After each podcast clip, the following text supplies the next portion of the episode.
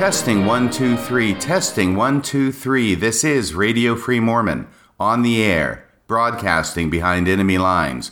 Tonight's episode Daniel Peterson, the artful dodger of Mormon apologetics. You know, I have a lot of fun producing these episodes for you, and if you like what you hear at Radio Free Mormon, please take the time right now to stop this podcast, put it on pause, and go to the radiofreemormon.org webpage.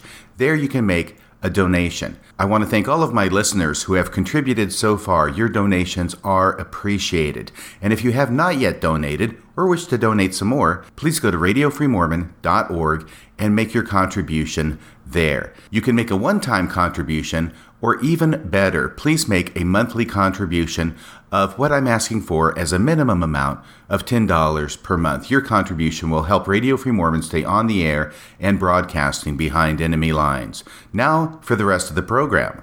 It is now June of 2019 as I record these words, and it has been just over a year since Daniel Peterson wrote his now infamous article for the Deseret News on May 31st, 2018. The title of that article was Defending the Faith, the supposed scandal of multiple First Vision accounts. Now, as most listeners to this podcast know, Daniel Peterson is a professor of Islamic studies at Brigham Young University, but he is perhaps best known as being the current reigning godfather of Mormon apologetics. And as such, he has written a number of books and papers on the subject of Mormon apologetics and also writes a regular column for the Deseret News. In his May 31, 2018 column, he set forth what he intended to be a defense of the multiple First Vision accounts authored by Joseph Smith. And in the course of that column, Daniel Peterson engaged in the typical Mormon apologetic tactics of withholding information from his readers, as well as spinning information for his readers. But in that column, he went a bridge too far and actually stated something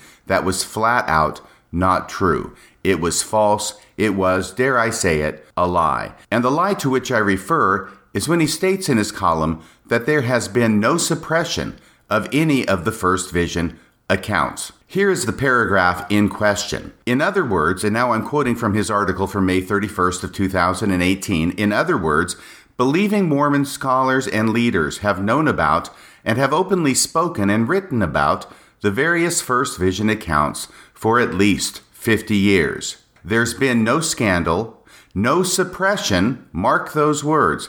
There's been no scandal, no suppression, and the often exaggerated, if not altogether invented discrepancies between them have been thoroughly examined. When I read those words written by Daniel Peterson a year ago, my jaw dropped to the floor because I know, as well as Daniel C. Peterson knows, that the original 1832 account of the first vision was indeed suppressed by none other than Joseph Fielding Smith, who, when he discovered it in the 1930s, cut it out of the letter book in which it was contained and hid it away in his safe for three decades, and it would have remained hidden away in Joseph Fielding Smith's safe in the church historian's office indefinitely thereafter, except for the fact that news of its existence leaked to the public and because of that, Joseph Fielding Smith was compelled to have the 1832 account taped back into the letter book from which it had originally been cut out three decades earlier, and then brought to the attention of a graduate student at BYU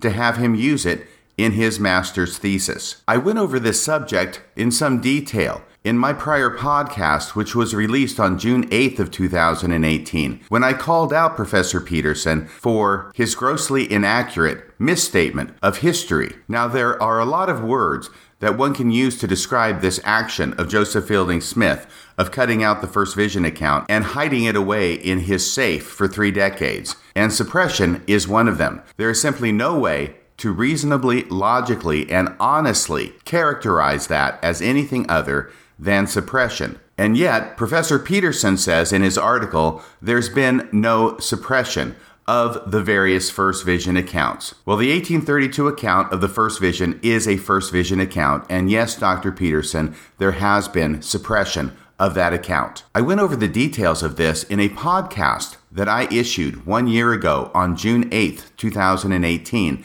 And in that podcast, I called out Professor Peterson for what appeared to be an intentional lie on his part.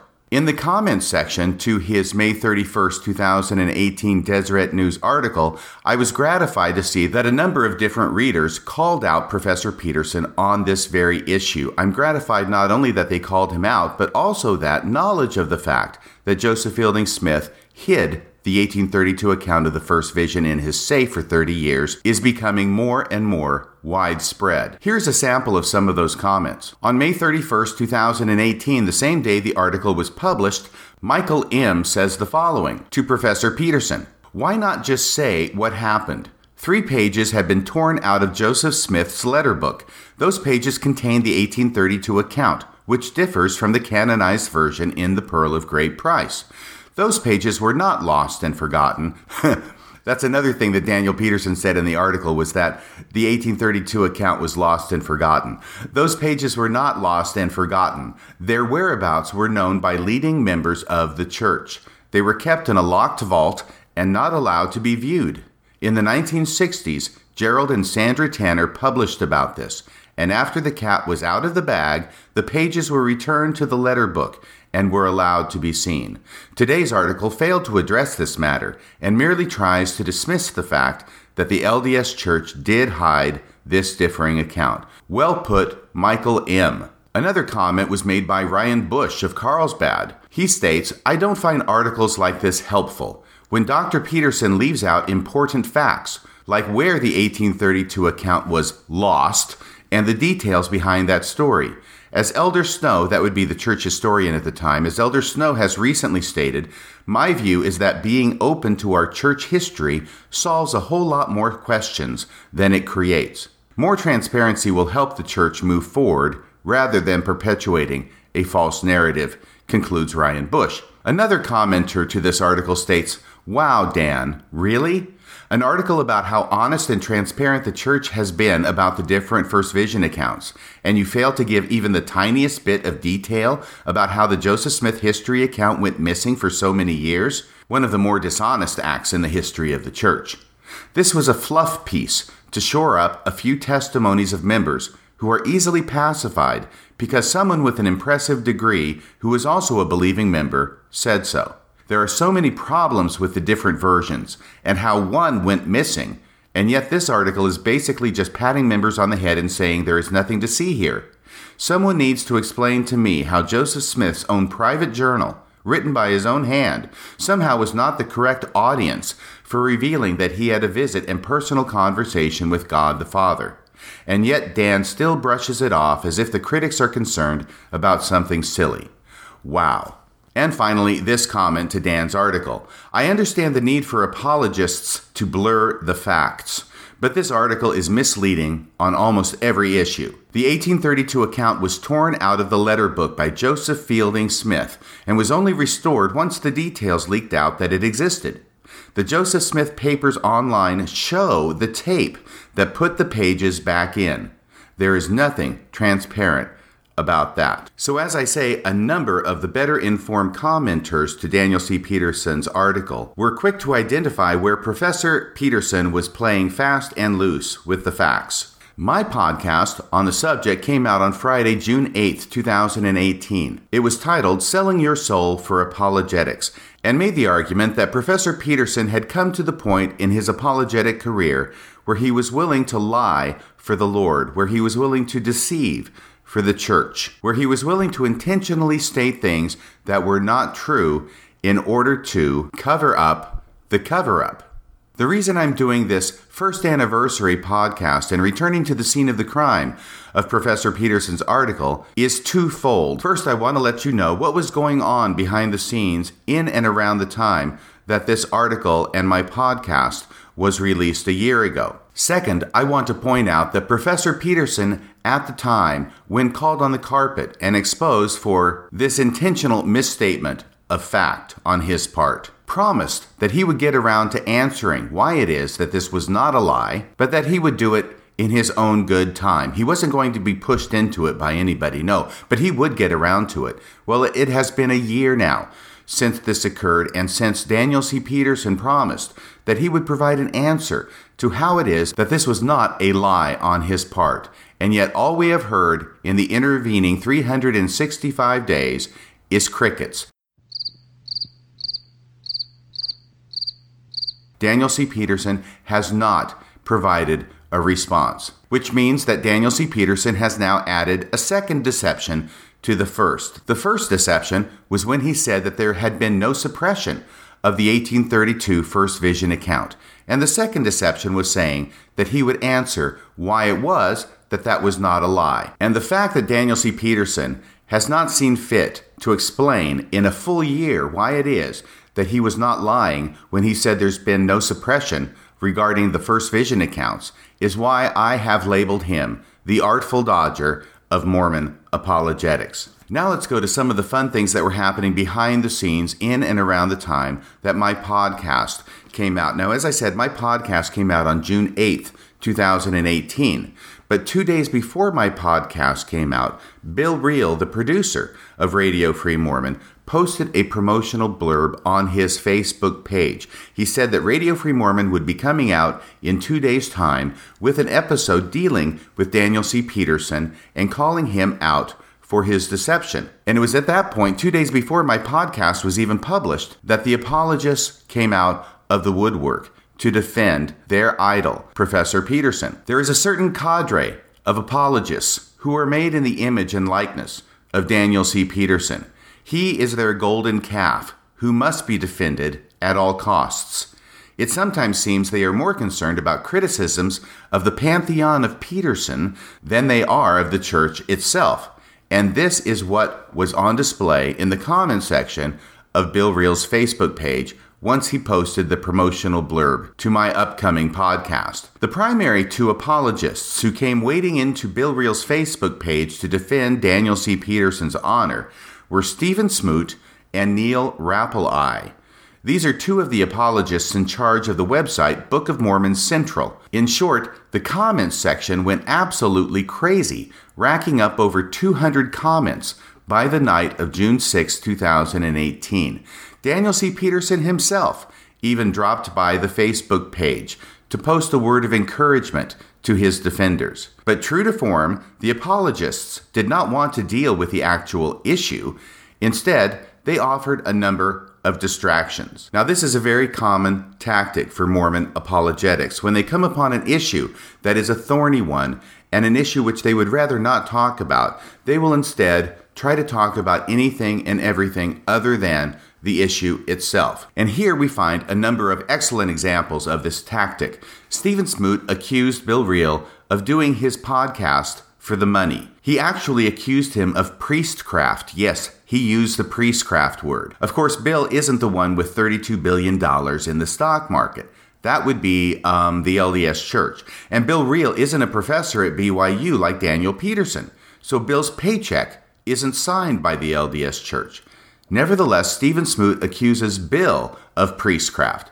I guess it's okay to get money for talking about the LDS Church as long as you are saying only nice things. And that's another tactic on display here called a double standard. It's okay to get money for talking about the LDS Church as long as you're saying nice things. It's only when you're saying not so nice things about the LDS Church that it's wrong to get money for it. But seriously, whether Bill gets nothing for his podcast or whether he gets a million dollars for his podcast is not only a distraction, it's not only a double standard, it's also an ad hominem attack. It is a way of attacking the person making the argument instead of attacking the argument itself. Now, an ad hominem is a logical fallacy, and the reason it's a logical fallacy is because it doesn't make any difference how much Bill makes. How much Bill makes has nothing to do with the merits of his position. And the same thing is true for the other side. It doesn't make any difference that Daniel C. Peterson works for the LDS Church or how much he makes working for the LDS Church, whether he makes nothing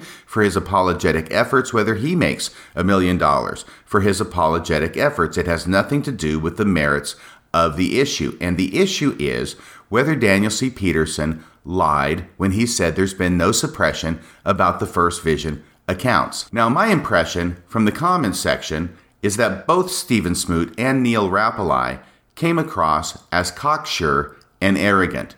They are completely certain of their position that the LDS Church is true and that they could wipe the floor with Bill Reel in a debate on the issues. So Bill did what he does every time apologists come onto his Facebook page and start insulting him. He invites them on his program to talk. And the apologists do what they always do they start making excuses as to why they won't come on Bill's podcast. I am serious. If they really thought they could wipe the floor with Bill, they would be begging to get on his podcast. But instead, they run the other way. Brave Sir Robin ran away. They give the excuse that they are too busy doing other things like attending academic conferences, or they say that if they went on Bill's podcast, it would be giving Bill publicity, or if they went on Bill's podcast, it would somehow be lending him legitimacy. Yes, they have quite an inflated opinion of themselves. The simple appearance of them on Bill Reel's podcast would give Bill Reel's podcast legitimacy. Or they try to set a condition they know Bill will not meet. Stephen Smoot did this by saying he would appear on Bill's podcast if Bill donated his earnings for a year to Stephen Smoot's podcast. Yes, he actually said that. Now, why not just ask for a pound of Bill's flesh from the general area of his heart? But Bill called his bluff and said Bill makes nothing from his podcast, so if he were to donate what he earns in a year from his podcast to Stephen Smoot's podcast, well, that would be the total sum of nothing. But instead of donating nothing, Bill would donate a dollar to Smoot's podcast, which is actually more than what Bill makes a year from his podcast. He said he would donate a dollar to Stephen Smoot's podcast, which he did and posted a photo of his dollar donation through PayPal to Stephen Smoot's podcast. By that time, Stephen Smoot was fleeing the scene, but a friend of Smoot's, who was still participating in the comment section, said he would pass the message on to Smoot that his condition had been met, and that Smoot was now honor bound to appear on Bill's podcast. Nothing has been heard from Stephen Smoot since. So, in short, Stephen Smoot sets a condition on which he will agree to appear on Bill's podcast. Bill met the condition, and Stephen Smoot welched on the deal. Now, there may be no honor among thieves, but it seems the same could be said for certain Mormon apologists. And continuing with the subject of Stephen Smoot, he made his closing post in this battle of words and tumult of opinions in a most unusual, though typically apologetic, manner. Here's what he wrote in his closing post on Bill Reel's Facebook page Well, kids, it's been fun. But I have big boy stuff to do tomorrow, like drive six hours to an academic conference. And there, Stephen Smoot puts an asterisk next to academic conference. And at the bottom of his post, he says, Academic conferences are these things where people who don't rot their brains on Bill Reel's podcasts go to do actual scholarship and engage in critical thinking. Stephen Smoot goes on in his comment I'm very pleased that my trolling has prompted this conversation. If nothing else, it has proven to me why I hope to God that I never become an ex Mormon. So long, everyone, Stephen Smoot concludes. So long, everyone. Just remember to clean up after your tapir bukkake, which you still haven't proven to me you don't engage in frequently. Well, evidently, Stephen Smoot's recently awarded doctorate in Egyptology is going to his head. In this one post, he gets in how busy he is, how smart he is, how stupid everyone is who listens to Bill Reel's podcasts, and even throws in the Japanese expression bukkake. Now, what on earth is bukkake? I am not going to go into it here because this is a family show. And believe it or not, this podcast actually does have some standards. They may not be high, but they are there nonetheless. If you don't know what bukkake means, and if you want to look it up, that's your business. But here's how you spell it B U K K A K E. Just make sure your computer filters are set on high safety. What I don't understand is how a faithful member of the LDS Church is not only familiar with this term, but is apparently willing to throw it around in a public setting. Anyway, if you want to see Stephen Smoot's comments for yourself, you can go to Bill's Facebook page, scroll back a year, and look for yourself. But you will have a hard time finding Stephen Smoot's comments. Because after he posted a number of injudicious comments, this was just one example, by the way, and after his parting shot, which I just got done quoting, Smoot went back and effectively deleted them all from Bill's Facebook page. You see, I went to sleep on Wednesday night, and there were over 200 comments on Bill's Facebook page where he was promoting my upcoming podcast. When I woke up, there were only 100 comments. While I had slept, almost 100 comments had been deleted from Bill Reel's Facebook page. Stephen Smoot went back and deleted the entire subthread in which he was holding forth, and his deletion did not go unnoticed by me or other members of the thread. And fortunately, at least one commenter did a screen grab and saved it all for posterity. But you can still see the Bukkake comment in all its glory because it was reposted after Smoot had left the building. So that's what was going on between the time Bill Reel posted the promo of my podcast on June 6th and the actual publication of my podcast two days later on June 8th, 2018. But the fun wasn't over yet because after I posted my podcast on June 8th, 2018, Daniel Peterson himself posted a response. Now, his response was posted two days later on June 10th, 2018, and his response was not posted in the Deseret News. No, instead, he posted it on his own personal blog at Patheos. His blog is titled Sic et Non. That's S I C E T N O N, which I am given to understand is medieval Latin for yes and no. It is apparently important to Daniel Peterson that his readers understand that he knows elementary Latin. And calling this blog by Daniel Peterson a response to my podcast is probably too big a word. Here it is in its entirety. The title of this blog post on June 10th, 2018 is A Bit More on the Variant Accounts of the First Vision. He begins by saying, One of my many great treats afforded by the recent tour of Egypt that my wife and I accompanied was having Steve Smoot and Steve Densley among the group. Some of you, he goes on, will be interested in an interview with Stephen Smoot by Tariq Lacour that has just appeared. Yes, this is the same Stephen Smoot who posted the Bukkake comment on Bill Reel's Facebook page and has thereby earned the sobriquet of Stephen Bukkake Smoot. It's important that Daniel C. Peterson throw Stephen Smoot a bone for his loyal service. So he posts a link to this interview of Stephen Smoot on his blog post. Daniel C. Peterson finally gets to the point. I published a column regarding the first vision a couple of weeks ago, and then he provides a link to his May 31st, 2018 Deseret News article. Daniel C. Peterson goes on. That column has received a remarkably harsh and angry response in certain quarters. Plainly, I touched a nerve. That's Daniel C. Peterson. Plainly, I touched a nerve.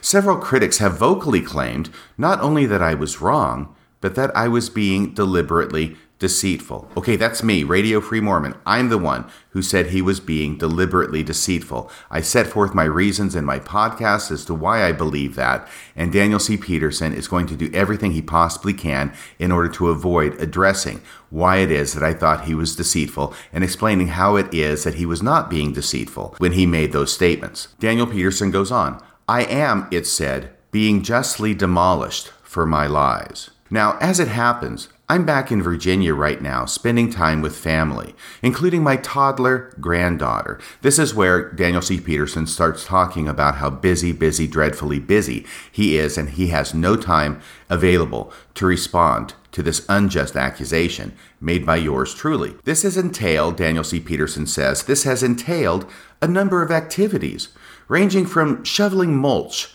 through visiting a farmer's market to walking baby and dogs. So you can see why it is that Daniel C. Peterson has been much too busy to respond to my allegation that he was lying through his teeth when he said there's been no suppression regarding the First Vision accounts. He's been walking the baby and dogs. I haven't been paying much attention to the responses, he says, which apparently include at least one and possibly two podcasts well, he knows that it includes at least one podcast, and he knows what I say in it because he came by and visited the comment section on Bill Reel's Facebook page when Bill Reel was talking about my upcoming podcast. Are we really to believe that Daniel Peterson, upon finding out that a Radio Free Mormon podcast would be upcoming in two days, that would not only accuse him of lying, but show exactly where he lied in a recent publication of the Deseret News, that Daniel Peterson did not listen to the podcast itself? Come now. And are we really to believe that Daniel Peterson didn't look at the comments section of the Deseret News article that he himself wrote, where several readers called him out on his mendacity in this regard? Or, quite frankly, that he didn't know he was lying when he wrote the lie in his article? All of this beggars belief. Not only that, I don't know about you, but if someone had publicly accused me of lying and then said exactly where it was that I was lying, I wouldn't wait around for a year to get around to responding to explain why it was that I wasn't lying if indeed I wasn't lying. This is simply a tactic on Daniel Peterson's part. He is compounding his first lie with additional deceptions. But isn't this what Sir Walter Scott taught us when he said, Oh, what a tangled web we weave when first we practice to deceive? So here, Daniel Peterson is simply playing coy. I haven't been paying much attention to the responses, which apparently include at least one, and possibly two, podcasts. When and if I do pay serious attention, Daniel C. Peterson assures us, when and if I do pay serious attention, I'll probably respond in some fashion or other. In the meantime, I plead innocent to the charge of being a deliberate liar? Why do certain types of critics immediately resort, quite commonly from the safe retreat of anonymity, to the harshest possible construal of such disagreements? I'm pretty confident that nobody out there will actually be able to prove me a liar, since simply I'm not a liar, and I wasn't lying. Okay, so Daniel C. Peterson, why don't you just explain it to us since obviously we're too dumb to get it? And by the way, isn't this kind of what all liars say? I'm not a liar and I wasn't lying. And surely, Daniel Peterson goes on, and surely there are other options. Maybe I'm just stupid, for example, or incompetent, or ignorant, or blind. No, Daniel Peterson, I'm actually paying you a compliment. I'm not saying you're stupid. I'm not saying you're incompetent. I'm not saying you're ignorant. I'm not saying you're blind. I'm just saying you lied. Moreover, Peterson goes on, moreover, I point out A, that the article in question is less than 740 words long and that B, it was never intended as my last word on the topic, nor is an exhaustive treatment of the issues that have been raised with regard to the first vision. So here's where Daniel Peterson starts blaming the shortness of the article for why it is that he lied. And his space limitations will become a leitmotif of further answers that he gives in this regard. In other words, Daniel Peterson says, I stand by it. Okay, so Daniel C. Peterson first lies then he's caught in his lie, and now he's going to double down and stand by his lie. In other words, he says, I stand by it.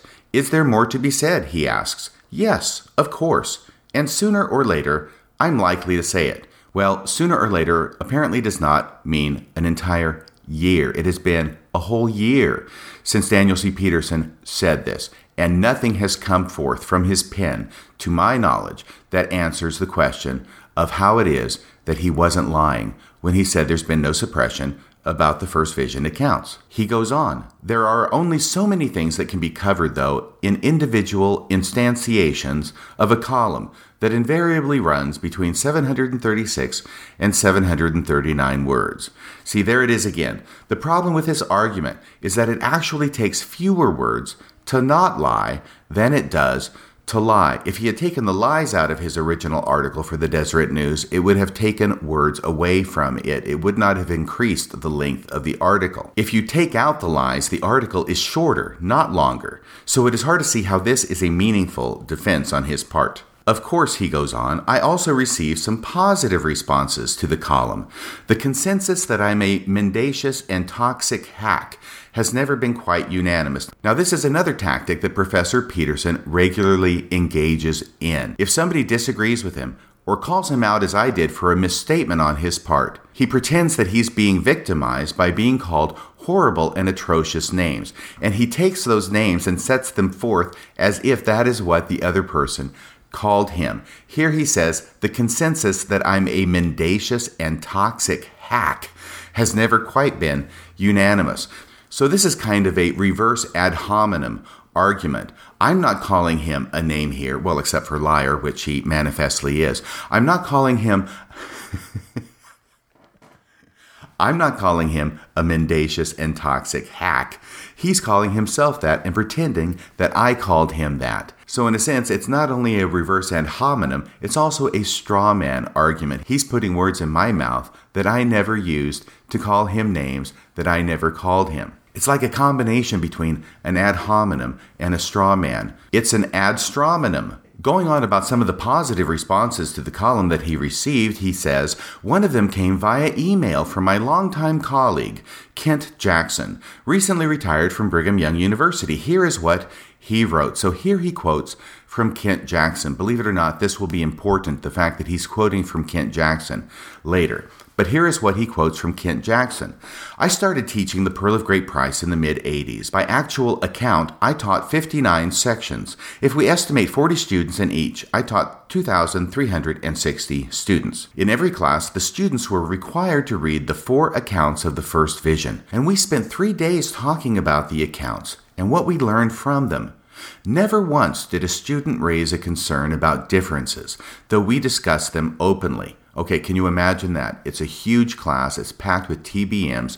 Can you imagine a student raising their hand and mentioning a concern that they might have about differences in the first vision accounts? Well, apparently, according to Kent Jackson, that never happened. Odd that. You are right, Kent Jackson goes on. You are right. This scandal is one of the most artificial complaints possible. Daniel C. Peterson then says When I replied, asking whether I could quote him on my blog, Professor Jackson answered as follows. Now, once again, he quotes from Kent Jackson, and this is where he quotes him too much. He gives too much information because here the cat gets let out of the bag. That not only does Professor Kent Jackson know about Joseph Fielding Smith hiding the 1832 account of the first vision, in other words, suppressing it, but so by inference does Daniel C. Peterson. Here's the quote from Professor Jackson once again in the Sic et Non blog post from June 10th, 2018. Sure, of course, exclamation point. Kent Jackson responds. Also, he says,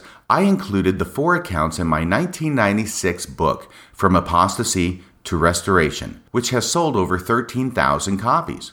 If we were supposed to keep them under wraps, why didn't anyone tell me? And now for the quote from Kent Jackson that gives it away. By the way, even if it's true that Joseph Fielding Smith didn't want to make the 1832 account public, that ended in the 1960s, which was over half a century ago. See, Kent Jackson knows, and so does Daniel Peterson, because you'll notice that at no point does Daniel C. Peterson say, Wait, stop the presses. What are you talking about? Joseph Fielding Smith didn't want to make the 1832 account public? No, Daniel C. Peterson is well aware of this. Once again, the quote from Kent Jackson, quoted by Daniel Peterson. By the way, even if it's true that Joseph Fielding Smith didn't want to make the 1832 account public, that ended in the 1960s which was over half a century ago! Exclamation point. That's ancient history. That's what Kent Jackson calls it. That's ancient history. 50 years ago is ancient history for Kent Jackson. No, I beg to differ with you, Kent Jackson. Ancient history is the building of the pyramids. Ancient history is the Hanging Gardens of Babylon. Ancient history is the Colossus of Rhodes. Ancient history is not something that happened in my lifetime and also that happened within the lifetime of Kent Jackson, Daniel Peterson, and the top 15 leaders of the LDS Church. This is what we call recent history, not ancient history. And more importantly, Professor Kent Jackson thereby gives the lie to Professor Daniel Peterson, because Daniel Peterson has said there has been no suppression. Kent Jackson says, well, there may have been suppression, but that was ancient history. That was over 50 years ago. That doesn't count. The problem is, is that once there's suppression of the first vision accounts, as there has been, nobody after that, no matter how long after that, can ever honestly say there was no suppression because there was. Going on with this quote from Kent Jackson, that's ancient history. Paul Cheesman, BYU religion professor, well, he was actually a student at the time, BYU religion professor, analyzed the accounts in his 1965 master's thesis at BYU. Then Dean Jessee published them in 1969. Yeah, he says, keeping it under wraps. That was Kent Jackson's comment. Yeah, keeping it under wraps. Well, we haven't been keeping it under wraps since we stopped keeping it under wraps, is really what he means. And Professor Peterson concludes his blog by stating it was posted from Richmond, Virginia. Professor Peterson has a habit of wanting to make sure his readers know how well traveled he is by posting his blogs from the different locations that he is currently visiting when he's writing them. This one was posted from Richmond, Virginia. So, now a few comments about this blog post and this quote from Kent Jackson. First, note that Kent Jackson says Paul Cheesman analyzed the accounts in his 1965 master's thesis at BYU. That is not accurate. Paul Cheesman did not analyze the accounts, at least not the 1832 account, even though he gets credit for finding it. So let's talk a little bit about Paul Cheesman, the BYU student who in 1965 was doing his master's thesis at BYU and is credited with discovering the 1832 account of the first vision. Well, the way he discovered it is very interesting indeed and somewhat shrouded in mystery. Nobody discovered it before then because it was in Joseph Fielding Smith's safe. It was immune from discovery, and that was the whole point. Remember suppression? But by 1965, word of this account had leaked to the press, Gerald and Sandra Tanner were calling openly upon Joseph Fielding Smith to release this account, and under this pressure, Joseph Fielding Smith, or someone at his direction, took those three pages out of Joseph Fielding Smith's safe, taped them back into the letter book, put them back into the library where they could be discovered by somebody doing a master's thesis on First Vision accounts, and somehow got brought to Paul Cheesman's attention. I have read through Paul Cheesman's master's thesis on First Vision accounts. It is available on the internet, but there are a number of interesting points in connection with this master's thesis relating to the 1832 account of the First Vision. The first has to do with Kent Jackson's statement that Paul Cheesman, quote, analyzed the accounts in his 1965 master's thesis at BYU. Well, that is not technically accurate. Paul Cheesman did not really analyze the 1832 account. He analyzed a lot of other accounts, but the 1832 account received scant attention in his master's thesis, even though the thesis itself is 178 pages long. Think about it. If you're Paul Cheesman and you are doing your master's thesis on the different accounts of the first vision, and you somehow miraculously find the earliest version that has never been published before, isn't that going to be the centerpiece of your thesis? You actually have something new to contribute to the conversation. You've got something that nobody has seen before. That's going to be front and center, and the rest of your thesis will be built around it.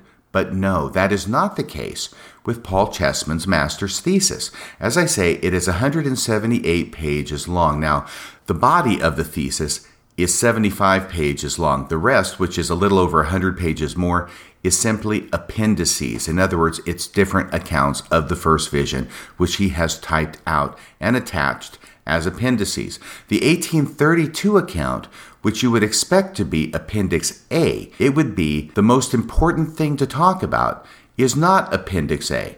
It's not Appendix B. It's not Appendix C. Instead, it is Appendix D. And this is remarkable not only because the 1832 account would be the most important account, it is also the earliest account chronologically. And yet it is not Appendix A, B, or C. Instead, it comes in as Appendix D. Now, this suggests to me that the thesis was almost completed before the 1832 account was brought to Paul Cheesman's attention. Remember, this is in the days of typewriters. You can't simply copy and paste material into a document that already exists. He would have had to have retyped his entire thesis in order to accommodate the 1832 account as Exhibit A. Instead of doing that, it comes in as Exhibit D. Also, there is an entire section in the master's thesis that deals specifically with the question of whether there was one person or two who appeared to Joseph Smith in his first vision. This section is found on pages 25 through 42. And yet, there is not one mention of the 1832 account here. This is where you would expect it to figure if indeed Paul Cheesman knew about the 1832 account prior to commencing his master's thesis. Because it is the 1832 account where Joseph Smith mentions seeing only one person in the first vision, that person being Jesus Christ. It is different from all the later accounts where Joseph Smith says he saw two beings. So it's clear the 1832 account should have been mentioned in this section, which deals with whether one or two beings appeared to Joseph Smith, and yet it is completely absent. Now, why do I think that is significant?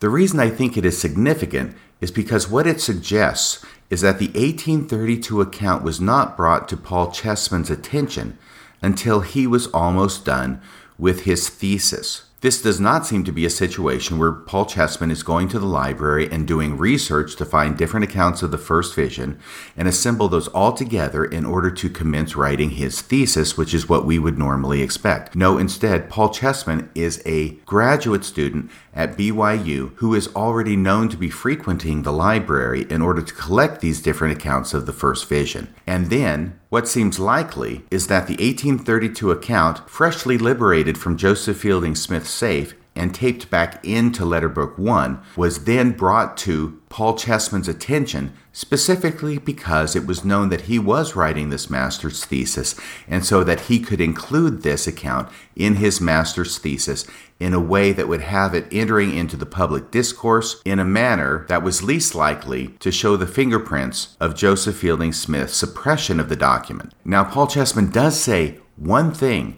about the 1832 account of the first vision in his master's thesis. It's actually just one sentence, and it does not appear until page 63, where he is in the process of introducing the appendices.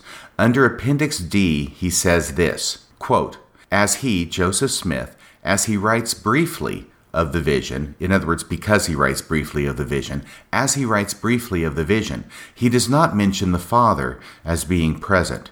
However, this does not indicate that he was not present. Period. End of quote. And yes, that is one sentence because that is a semicolon, not a period. Once again, this is the only mention Paul Cheesman makes of the 1832 account. Quote, As he writes briefly of the vision, he does not mention the Father as being present. Semicolon. However, this does not indicate that he was not present. Period. End of quote. That's it. That is not analyzing the 1832 account. And yet, this is what Professor Jackson says, as quoted by Daniel Peterson in his June 10, 2008 blog post. You'll remember that Professor Jackson says Paul Cheesman analyzed the accounts in his 1965 master's thesis at BYU. Well, this one sentence does not count, in my mind at least, as analyzing the 1832 account of the first vision. And funny that Cheesman here should use the same excuse on behalf of Joseph Smith that Daniel C. Peterson gives for telling a whopper in his Deseret News article. There is simply not enough space. You'll remember that Daniel Peterson excuses his prevarication by saying his space was limited.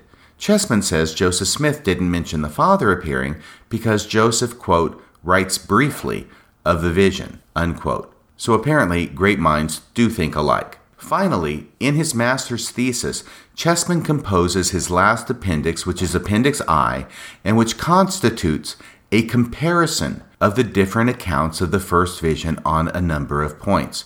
But guess which version is missing from his comparison chart? If you guess the 1832 account, you go to the head of the class.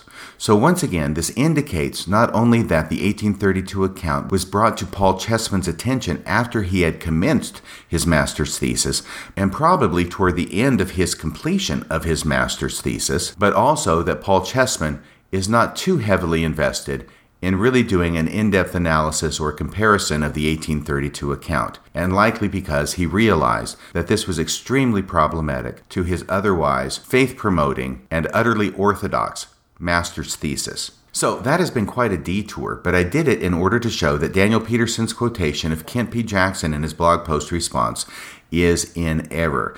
Paul Cheesman did not analyze the accounts, at least the 1832 account, in his 1965 master's thesis at BYU. And Kent Jackson went on, as you'll recall, to say, then Dean Jessee published them in 1969. Oh, and by the way, the omitted fact by Kent Jackson and Daniel Peterson is that it was not Dean Jessee who first published the 1832 account of the first vision. It was Sandra and Gerald Tanner, the anti Mormons, who first published the 1832 account of the first vision. This little factoid is omitted entirely. And one other note Cheesman, like Peterson, never deals with the obvious contradiction between the 1832 account and the 1838 account about whether Joseph knew that all churches were wrong before or after he went to the woods to pray. But it is in the comments section to Daniel Peterson's blog of June 10th that things really start heating up. First, a guy named David B comes in, only his last initial is given, David B. And at the end of his comment, David B refers to my podcast and says this to Daniel Peterson Whatever the case, Dan, Radio Free Mormon summarily debunked your brief essay. You would do well to address that episode directly rather than passively, dismissively. So it was clear even to David B. that the purpose of this blog post was to respond to my podcast without mentioning my podcast by name or actually dealing with any of the points that I raised in my podcast. In response to David B., a poster named Kiwi57, who is an acolyte and devotee of all things Daniel Peterson, responded, David, perhaps you'd like to answer this question. Why is it that the new wave of those who summarily reject the truth claims of the Church of Jesus Christ and obsessively attack it at every opportunity seem to like to claim the title of Mormon for themselves? I think there he's referring to the title of this podcast being Radio Free Mormon. Kiwi 57 goes on Isn't it a fact that the so called Radio Free Mormon outfit, for which you are such an enthusiastic shill, is actually an atheist operation. Now, of course, whether I use the name Mormon in my title or whether I'm an atheist has nothing to do with whether Daniel C. Peterson is a liar. But this is simply another example of the distraction slash ad hominem approach of Mormon apologetics. When they're being pressed on a thorny issue, they will do anything and everything, including the equivalent of chewing their left leg off in order to get out of the coyote trap. David B responds to this as follows Hey, Kiwi! I don't know RFM Guy's personal faith position exactly, but he has a few episodes discussing it in some detail if you are want to know. Give him a listen. I've really enjoyed his contributions to this point. I'd agree with him in that the article put out by Dr. Peterson is a pretty bad one. If you start with his latest episode, which is in response to Dr. Peterson's Des News article under discussion, get ready. It's not an easy listen if you are one prone to defensiveness, as I realize you quite often are. Kiwi57 responds Actually, I don't know if malignant narcissism qualifies as a faith position exactly, but I suppose it has some elements of worship in it. So, once again, the ad hominems. Now I'm a malignant narcissist. Well, Kiwi57 isn't the first person to call me that. I'm afraid he's going to have to take a number and get in line, right behind my ex wife. Kiwi57 goes on. I don't have a lot of time to listen to people talk. So you see, it's because it's a podcast that he really doesn't have time to listen to it. This comes up over and over again, doesn't it? Just not enough time, dang it. I don't have a lot of time to listen to people talk. I prefer to read transcripts. And to anticipate your argument, apparently, and to anticipate, no, it's not because I'm afraid or something of what I might hear. I don't even listen to the Interpreter podcast that Dan frequently announces, so I'm an equal opportunity podcast ignorer. But apart from that, if RFM guy thinks his arguments are so brilliant, then they ought to be able to withstand the scrutiny that cold print facilitates rather better than an audio monologue does. So now it's not just because he doesn't have time to listen to the podcast, he actually doesn't prefer listening. He'd rather it be written so he can read it. So now it's the format. It's the format in which I'm calling Daniel Peterson a liar that he cannot listen to. If I'd written it out, he would read it, but it's not written, so sorry. Kiwi57 then responds to David's comment I'd agree with him in that the article put out by Dr. Peterson is a pretty bad one. So Kiwi57 says, So what are his arguments against it? Is there anything other than sniping about details that Dan didn't have space to include in an article with a 740 word limit? Once again, there's that argument. Note Kiwi57. Here's the deal it takes less space to lie. If you take out the lies, it takes fewer words. Including the lies actually increases the length of the article. In response to this comment, David B says, Maybe I have piqued your interest enough to go listen. I mean, it doesn't matter. In my mind, the points he raised ought to be addressed by Dr. Peterson. But go ahead, give it a listen. I'd be interested in your thoughts too. And Kiwi57 responds, No, I've told you that I'm not going to listen to a podcast. It's a very time inefficient way of getting information. And then Daniel Peterson comes into the fray, and Daniel Peterson responds to David's comment when he said, I'd agree with him in that the article put out by Dr. Peterson is a pretty bad one. To which Daniel Peterson says, Hmm, I haven't listened to his analysis yet, but I'm betting that I'm going to disagree, which is usually the way most professors enter into a discussion is by judging something before they've heard it. But then, and this is where it really starts to get good, who should make an appearance but Bill Reel. This is in the comments section of the June 10th blog by Daniel Peterson, in which he gives his response, non response, to my podcast. Here is what Bill Reel says Daniel, your credibility is in question because people can sense your deflection and dismissal and deceptiveness when shielding people from grasping the full and often problematic narrative. For example, you say, and here he quotes the real problematic statement from Daniel Peterson's Deseret News article. For example, you say, quote, there's been no scandal, no suppression, and the often exaggerated, if not altogether invented discrepancies between them have been thoroughly examined. Unquote. Bill Reel goes on. Then Radio Free Mormon does an episode detailing your obfuscation in the Deseret News May 31st article, including claiming you lied when you said no suppression. His point is, you know the history of the 1832 account being cut out.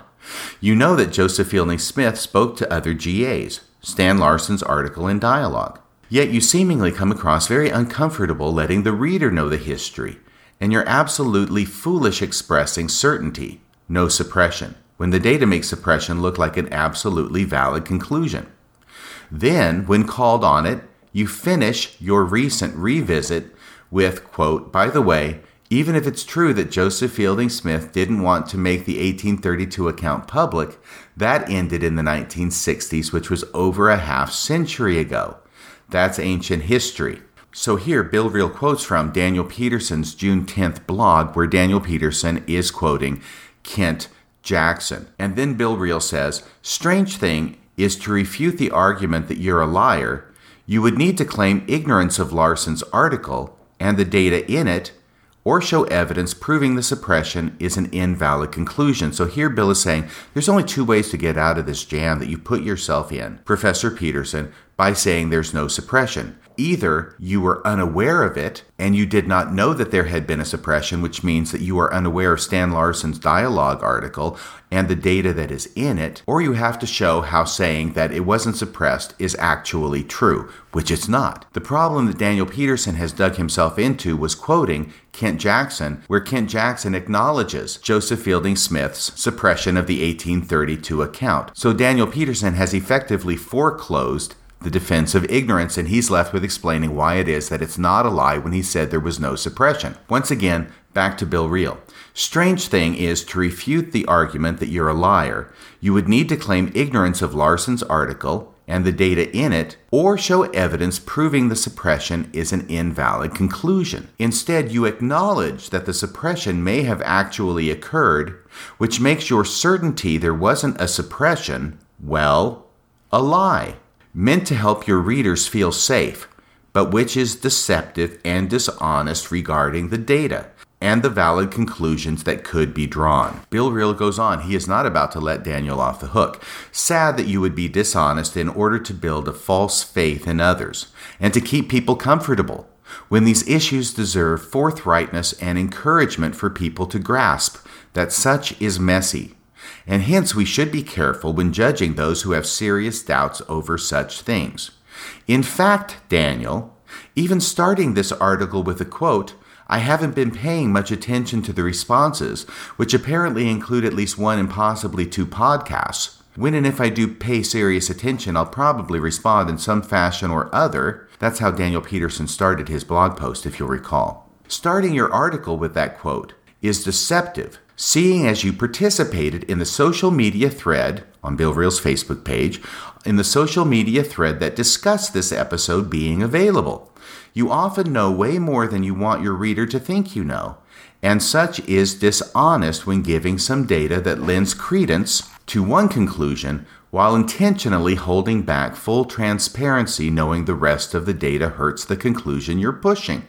I would call for you to be more honest. You're better than that. Bill Reel concludes on a hopeful note. But now Daniel Peterson responds to Bill Reel and they get into it. Daniel Peterson responds to Bill Reel by doing another of his favorite tactics, which is instead of addressing the actual issue, he breaks down what Bill Reel says into individual sentences, clauses, and even words, and spends his time responding to those in a very clever and witty and sophisticated fashion, all the time studiously avoiding the point. Daniel Peterson quotes Bill Reel Your credibility is in question. Daniel Peterson responds, I've never had any credibility with most of your current friends, so there's nothing earth shattering in that. He quotes Bill Reel saying, People can sense your deflection and dismissal and deceptiveness. Daniel Peterson responds, Only people predisposed to think me a liar will leap immediately to sensing my deceptiveness. Notice how he avoids the issue. He quotes Bill Reel as saying, you're absolutely foolish. Daniel Peterson responds, and you're absolutely charming. He quotes Bill Reel as saying, You finish your recent revisit with, by the way, even if it's true that Joseph Fielding Smith didn't want to make the 1832 account public, that ended in the 1960s, which was over half a century ago. That's ancient history. Bill Reel is focusing in like a laser beam on the real issue here, which is where Daniel Peterson approvingly quotes Ken Jackson in his blog article, admitting to knowledge about Joseph Fielding Smith hiding the 1832 account. But instead of dealing with the issue, Daniel Peterson wants to trip Bill Reel up by the fact that it was not Daniel Peterson who actually said this, it was Daniel Peterson quoting Kent Jackson. But instead of coming out and saying that and explaining why it makes a difference, which I don't think it does, Daniel Peterson responds, Kent Jackson isn't one of my pen names. He's an actual person. This kind of diversionary tactic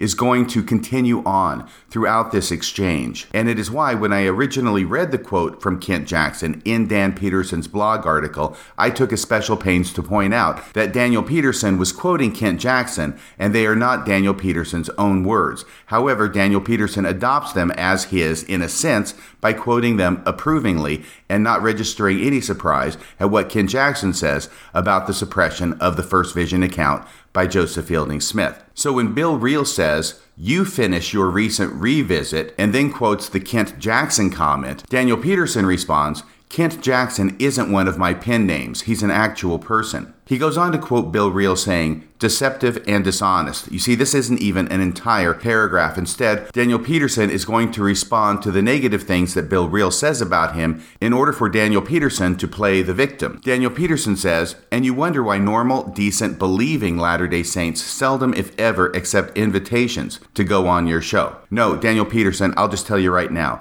The reason that normal, decent, believing Latter day Saints seldom, if ever, accept invitations to go on Bill's show is because they know that Bill Reel is the one who would mop the floor with them. And actually, many normal, decent, believing Latter day Saints have gone on Bill Reel's podcast and have been treated respectfully and courteously. It is only the Mormon apologists, such as Daniel Peterson, Stephen Smoot, and Neal Rappleye, who are not confident in the strength of their position that are afraid to go on Bill Reel's podcast because they know he will not let them get away with their lies, distortions, and half truths. Next, Daniel Peterson quotes one word from Bill Reel dishonest. To which Daniel Peterson responds, as winsome as ever. He quotes Bill Reel as saying, We should be careful when judging those who have serious doubts over such things.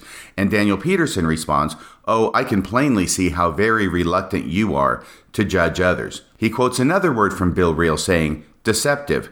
To which Daniel Peterson responds, You seem to think that you need to repeat such words a lot so that I won't miss them. He quotes Bill Reel as saying, You often know way more than you want your readers to think you know and such is dishonest. To which Daniel Peterson responds, You don't know what you're talking about. But plainly, that doesn't hinder you in your very non judgmental rush to judgment. He quotes Bill Reel as saying, Intentionally holding back full transparency, knowing the rest of the data hurts the conclusion you're pushing.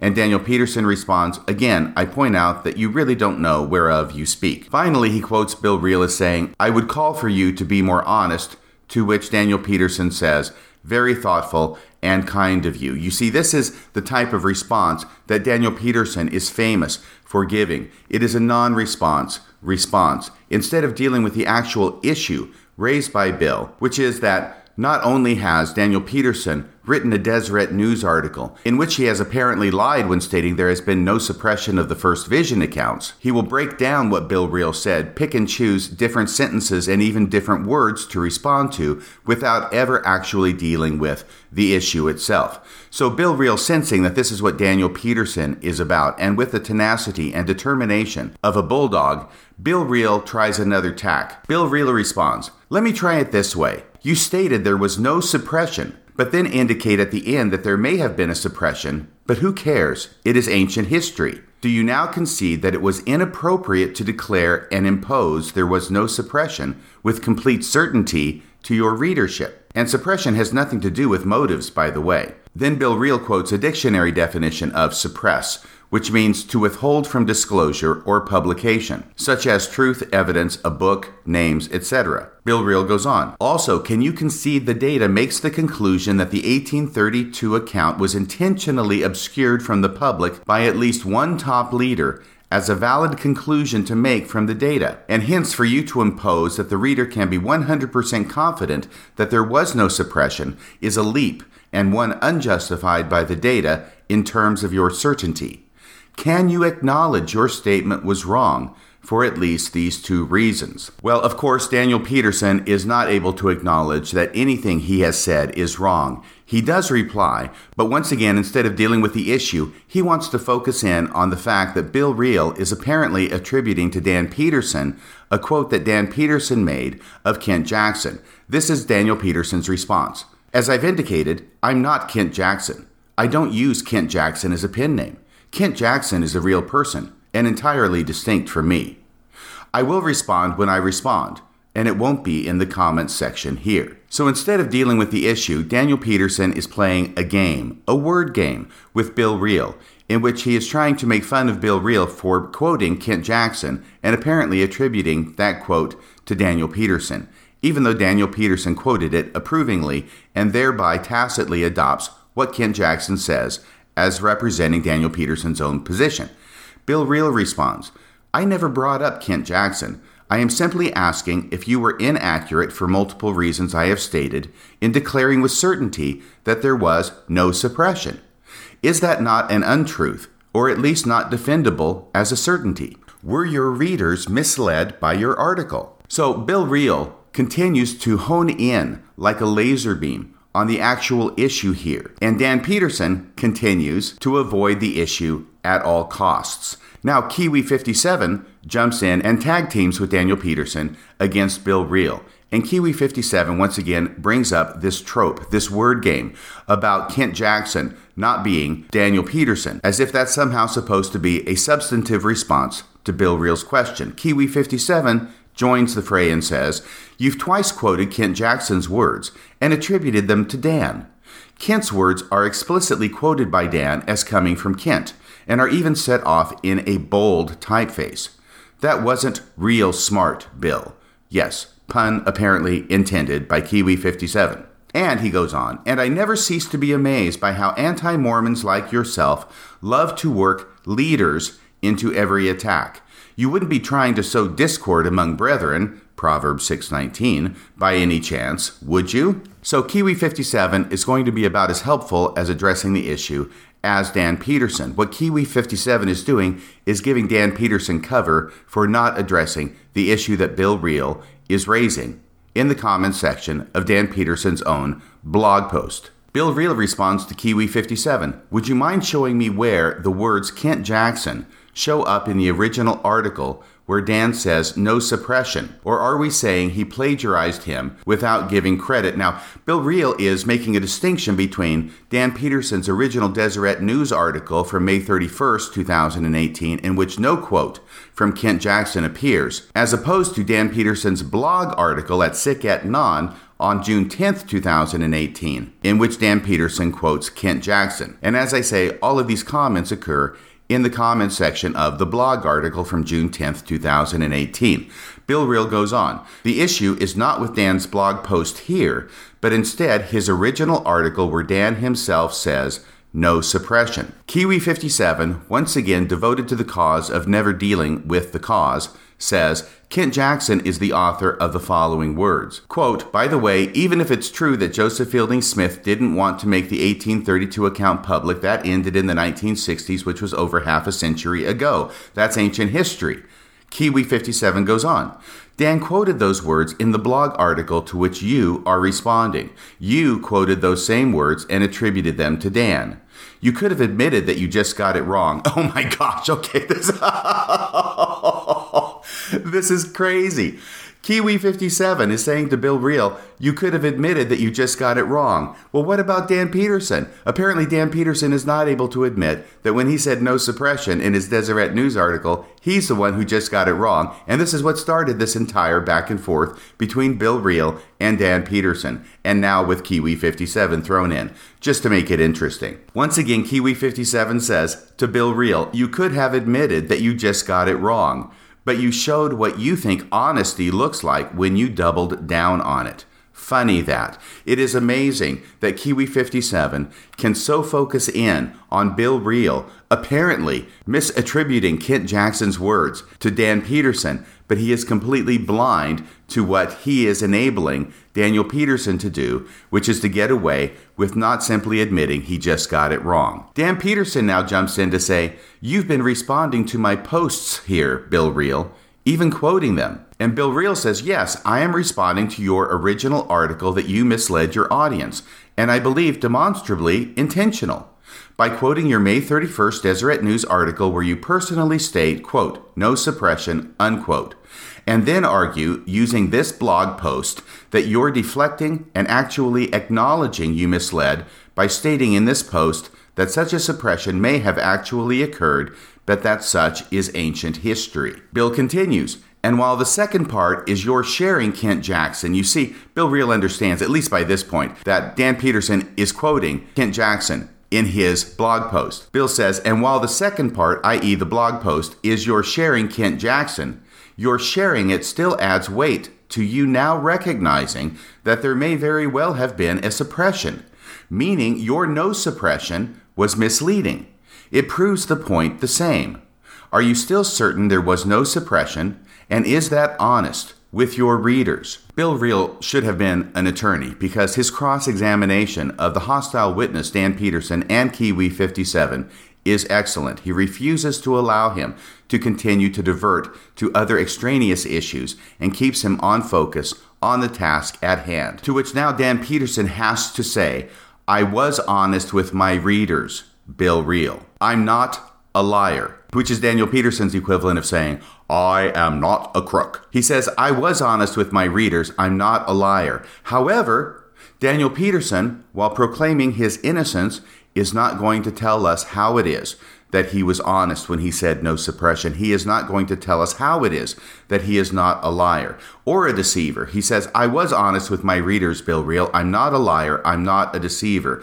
But you're manifestly something of a bore. So it's okay for Dan Peterson to lie, but when Bill Reel catches him in his lie and refuses to allow him to divert attention away from his lie, then it's Bill Reel who is the bore. Dan Peterson goes on, I'll respond to these recent attacks on me and my character when I choose and when it's convenient for me to do so, as I've said several times to you. So now Dan Peterson is going to throw out and continue to throw out this repeated trope of he's not a liar, he's not a deceiver, but he's not going to explain it now, and he's not going to explain why not to Bill Reel. He'll explain it when he gets around to it, when he's not so dreadfully busy. Of course, the thought does cross one's mind that in all the time that he's been going back and forth with Bill Reel in the comments section, he could have easily had the time. Instead of arguing about Kent Jackson and whether those are his words or not, he could simply have taken the time and space to address the issue. But this is obviously not what Dan Peterson wants to do. This is the last thing in the world that Dan Peterson wants to do. And in the face of Bill Reel's grilling cross examination, he is going to have to fall back on this position again and again. I'm not going to answer it just because you're asking for it. I'll get around to it when I want to. Well, as I say, I knew when I read this that Daniel Peterson was never going to get around to it. His simply saying, I'll get around to it when I want to and when it's convenient to me, was simply another tactic in the Mormon apologist's quiver. That when you are absolutely caught making a deceptive statement, that is a lie and that you obviously know is not true and that you knew was not true when you said it, and you make that statement in writing, and when you make that statement in a publication of record such as the Deseret News, you don't admit you were wrong. You don't admit you were in error, and God forbid you don't admit that you were trying to deceive people. Instead, you say, I'll get around to answering that when I want to get around to answering that, hoping that in the meantime, entire generations of people will die and you will never be held to account to actually answer the question. Well, Dan Peterson, Radio Free Mormon, is not dead, nor doth he sleep. And I'm holding you to account. It has been one full year since you made this statement, since you made this lie. And you have not yet, to my knowledge, ever come forward and answered how it is that this is not a lie that you were not trying to deceive your readers? Am I really to believe that in a year's time you did not have the opportunity or ability to do that? For heaven's sake, you had the opportunity and the ability to do it a year ago when you're going back and forth with Bill Reel in the comments section of your own blog post. And these comments in the back and forth between Bill Reel and Daniel Peterson in his blog post comment section continues, but it gets repetitive. Bill Reel keeps holding his feet to the fire. Dan Peterson keeps saying, I'm not going to respond now. I'm not going to respond here. I'll do it when I feel like it. And that's not now, and that's not here. Bill Reel is just trying to get a straight answer from Daniel Peterson, and Daniel Peterson is going around and around talking about anything and everything he can possibly think of in order to avoid answering the question. But it gets even funnier because Bill takes these comments from Dan Peterson's blog post to Bill Reel's own Facebook page. And Dan Peterson comes in to make some comments there. But of course, Dan Peterson is never willing to just answer the question. And I have to add here that this entire back and forth between Daniel Peterson and Bill Reel about whether it's Kent Jackson that Dan Peterson is quoting or whether it's Dan Peterson's own words, when it actually makes no difference whatsoever, is a word game. It's playing games with words. It's what Isaiah called making a man an offender for a word. Ignore what he's saying, just pick a word out or a phrase out and make him accountable for that. Make him an offender because of his word choice. Ironically, Daniel Peterson wrote a book a number of years ago where he borrowed that expression from Isaiah for the title to his book. It's called Offenders for a Word. And the subtitle of that book is even more ironic under the circumstances because the subtitle of the book is How Anti Mormons Play Word Games to Attack the Latter day Saints.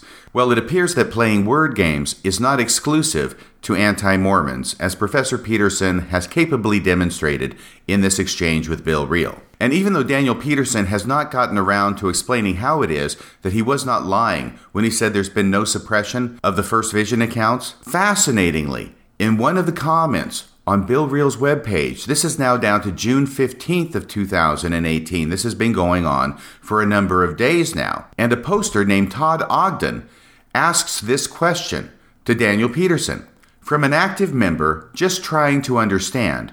Are you saying there was suppression or no suppression? Well, Todd Ogden said the magic words from an active member just trying to understand. And when Todd Ogden puts the question to Daniel Peterson, Daniel Peterson tips his hand and gives us to understand what his answer is that attempts to show that he was not lying.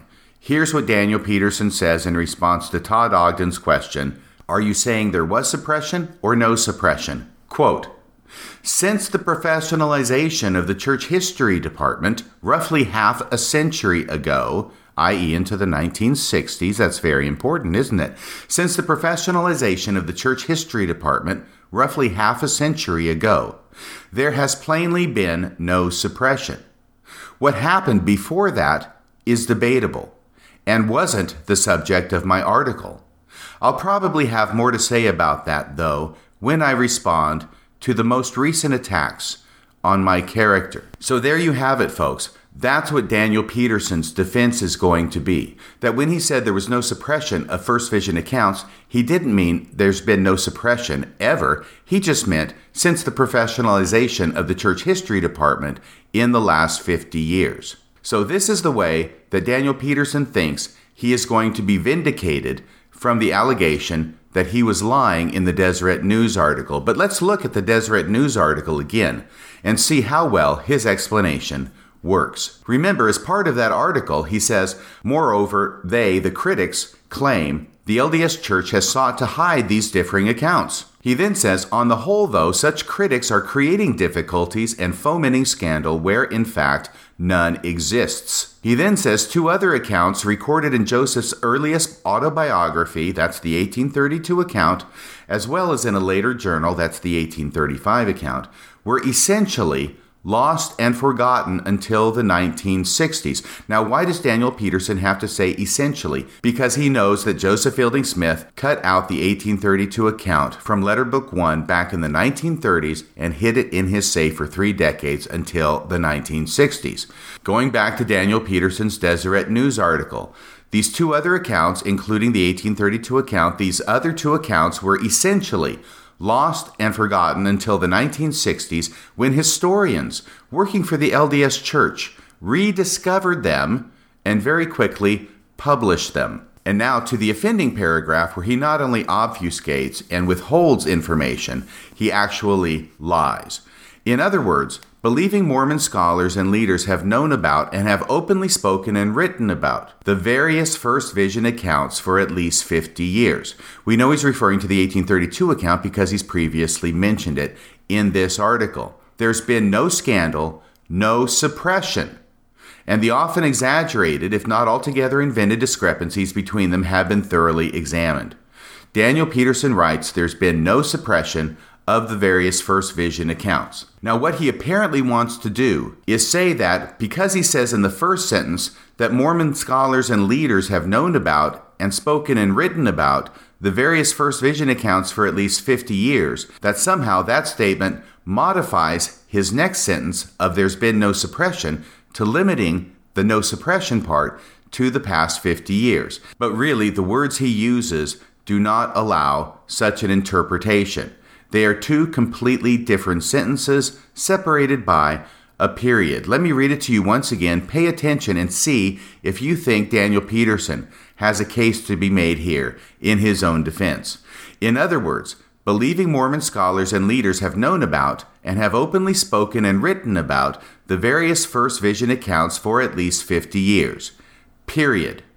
There's been no scandal, no suppression, and the often exaggerated, if not altogether invented discrepancies between them have been thoroughly examined. I will tell you my own impression, which is that no reasonable person reading that paragraph could possibly think that Daniel Peterson is limiting his claim that there's been no suppression of the 1832 First Vision account to the past 50 years. What he says in the first sentence is that these four accounts have been known about for the past 50 years. And what he says in the second sentence is there's been no suppression. There's nothing that connects his claim of no suppression to only the past 50 years. This is like saying after the 1832 account was suppressed for 30 years, it has not been suppressed for the past 50 years. So therefore, there was no suppression. Daniel Peterson is back at his old word games of telling only half the story. But here, telling half the story is the same as telling a lie. The full story is after the suppression of the 1832 account came to light in the 1960s, there has been no suppression. But Daniel Peterson thinks he can say only the second half of the sentence, there has been no suppression, and it is still true. But it is not true that there has been no suppression because there will always have been those first 30 years when there was a suppression. There is no way for Daniel Peterson to get around that. The only thing Daniel Peterson has left in his bag of tricks is to lie and say that there has been no suppression, and then, when caught out on his lie, to do anything and everything he possibly can in order to avoid explaining why it is that he's not a liar. And as we have seen, this brief comment by Daniel Peterson in response to Todd Ogden's question of whether there was suppression or was no suppression will not suffice. This is the best that Daniel Peterson can do. This is the best explanation he has, and it just doesn't cut it. At least not to my mind, but I will let the listeners judge as to how well Daniel Peterson did in explaining his way out of this one. And I think it's probably fair to say that Daniel Peterson himself recognizes the weakness of that argument. Otherwise, sometime in the past 365 days, he probably would have trotted it out himself in order to show that he's not a liar. Only Daniel Peterson probably recognizes that this doesn't show he's a liar, it would show he's lying again. To cover up for the first lie, it is clear to me that Professor Daniel C. Peterson of Brigham Young University is okay with deceiving people. But why is he deceiving people? Let's dig a little bit deeper.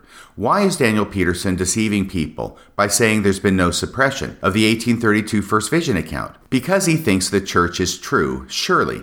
That's why he's okay with deceiving people. But when he goes out to convince other people of the same thing, i.e., that the church is true, it is because he wants them to remain in the church. Daniel Peterson wants them to live their lives in a certain way and make certain choices that reflect those choices that a good Mormon would make. But please understand this Daniel Peterson wants to get people to live their lives in a certain way, the Mormon way and Daniel Peterson is willing to deceive them in order to get them to do it.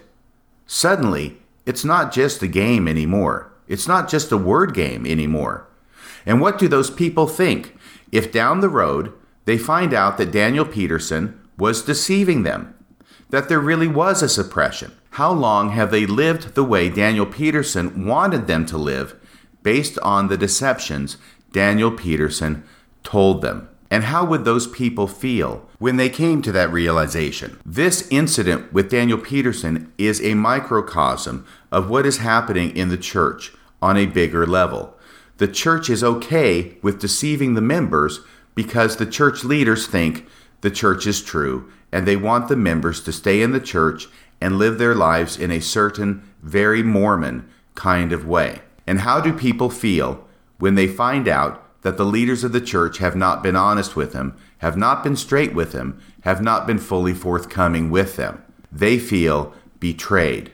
They feel they have been taken advantage of, and they feel they have been used. And that is why it is so important for leaders of the church to repeat the refrain that they have never hidden anything from the members of the church. That's what the leaders of the church say. Remember when Elder Ballard said, in the face to face devotional with Elder Oaks that there has never been any hiding of the history of the church. They have never hidden anything. And, and some, uh, some are uh, saying that the church has been hiding the fact that there is more than one version of the, of the first vision, which is uh, just a, a, a, not true the facts are we don't study, we don't go back and search what has been said on the subject. For example, Dr. James B. Allen uh, of the BYU in 1970, he, he, he produced a, an article for the church magazines explaining all about the different versions of the first vision. How long ago was that article? 1970. That was back in 1970. So been hiding that for a long time. Yeah.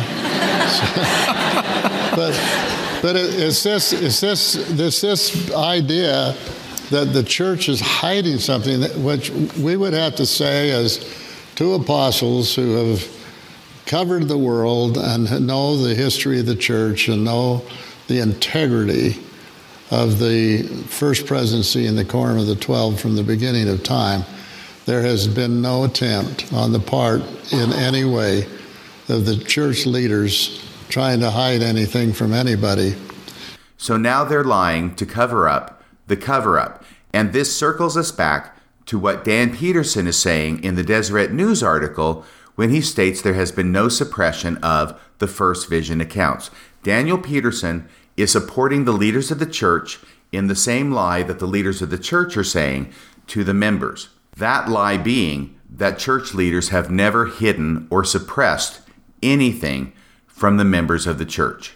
The critical point here, and the point that must not be overlooked, is that Joseph Fielding Smith suppressed church history when he hid the 1832 account of the first vision in his safe for 30 years.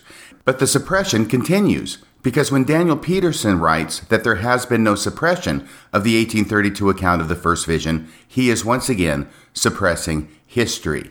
To put it bluntly, the cover up continues. So I think now we can see to what extent Daniel Peterson has sold his soul for apologetics and why it is that he is deserving of the title, The Artful Dodger of Mormon Apologetics. So while we spend eternity waiting for Daniel Peterson to get around to writing a response to explain why it is he was not lying when he said there was no suppression of the first vision accounts, I hope you've had as much fun as I have going back over some of the interesting things that have been happening behind the scenes and around the edges of this story. I want to close out this episode with a special song in honor of Daniel Peterson. This song is from the musical Oliver where Fagin is teaching his young acolytes the philosophy behind why it is that it makes sense to take advantage of other people through the art of deception. It is a philosophy that Daniel Peterson seems to have adopted as his own. And really, would we expect anything less from the Artful Dodger of Mormon apologetics? Although Fagin's words are, large amounts don't grow on trees, you've got to pick a pocket or two, the eerily similar philosophy adopted by Daniel Peterson seems to be the church can't be defended as is. You've got to tell a whopper or two. This one's for you, Professor Peterson. Until next time, this is Radio Free Mormon, signing off the air. See, Oliver, in this life, one thing counts in the bank, large amounts. I'm afraid these don't grow on trees. You got to pick a pocket or two. You got to pick a pocket or two, boys. You got to pick a pocket or two. Large amounts don't grow on trees. You gotta pick a pocket or two. Let's show Oliver how to do it, my dear. Just a game, Oliver, just a game.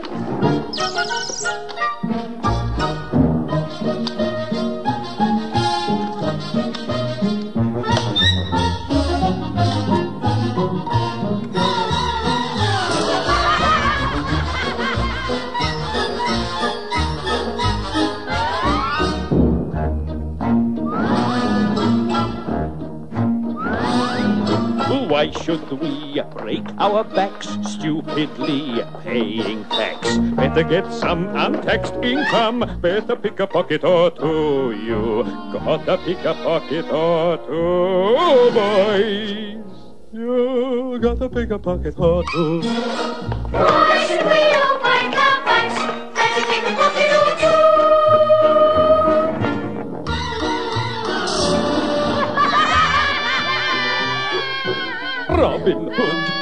a crook! Gave away what he took. Charity's fine, subscribe to mine. Get out and pick a pocket or two. You gotta pick a pocket or two, boys.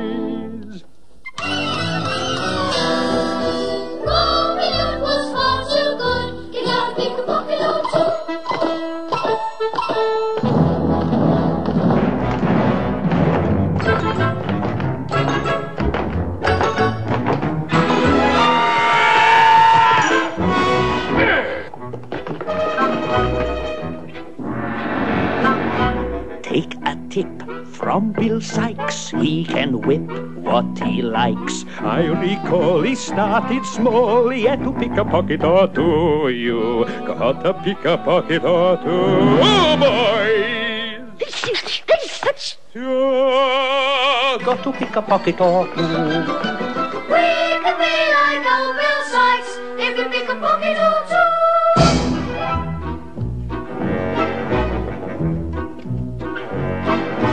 Dear old gent passing by, something nice takes his eye. Everything's clear, attack the rear. Get in and pick a pocket or two. You gotta pick a pocket or two, boys. You gotta pick a pocket or two.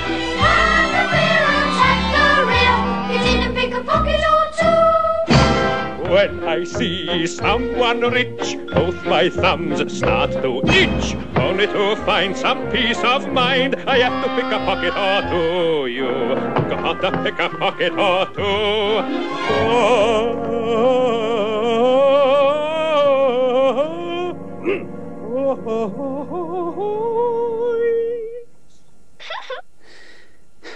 You got to pick a pocket or two.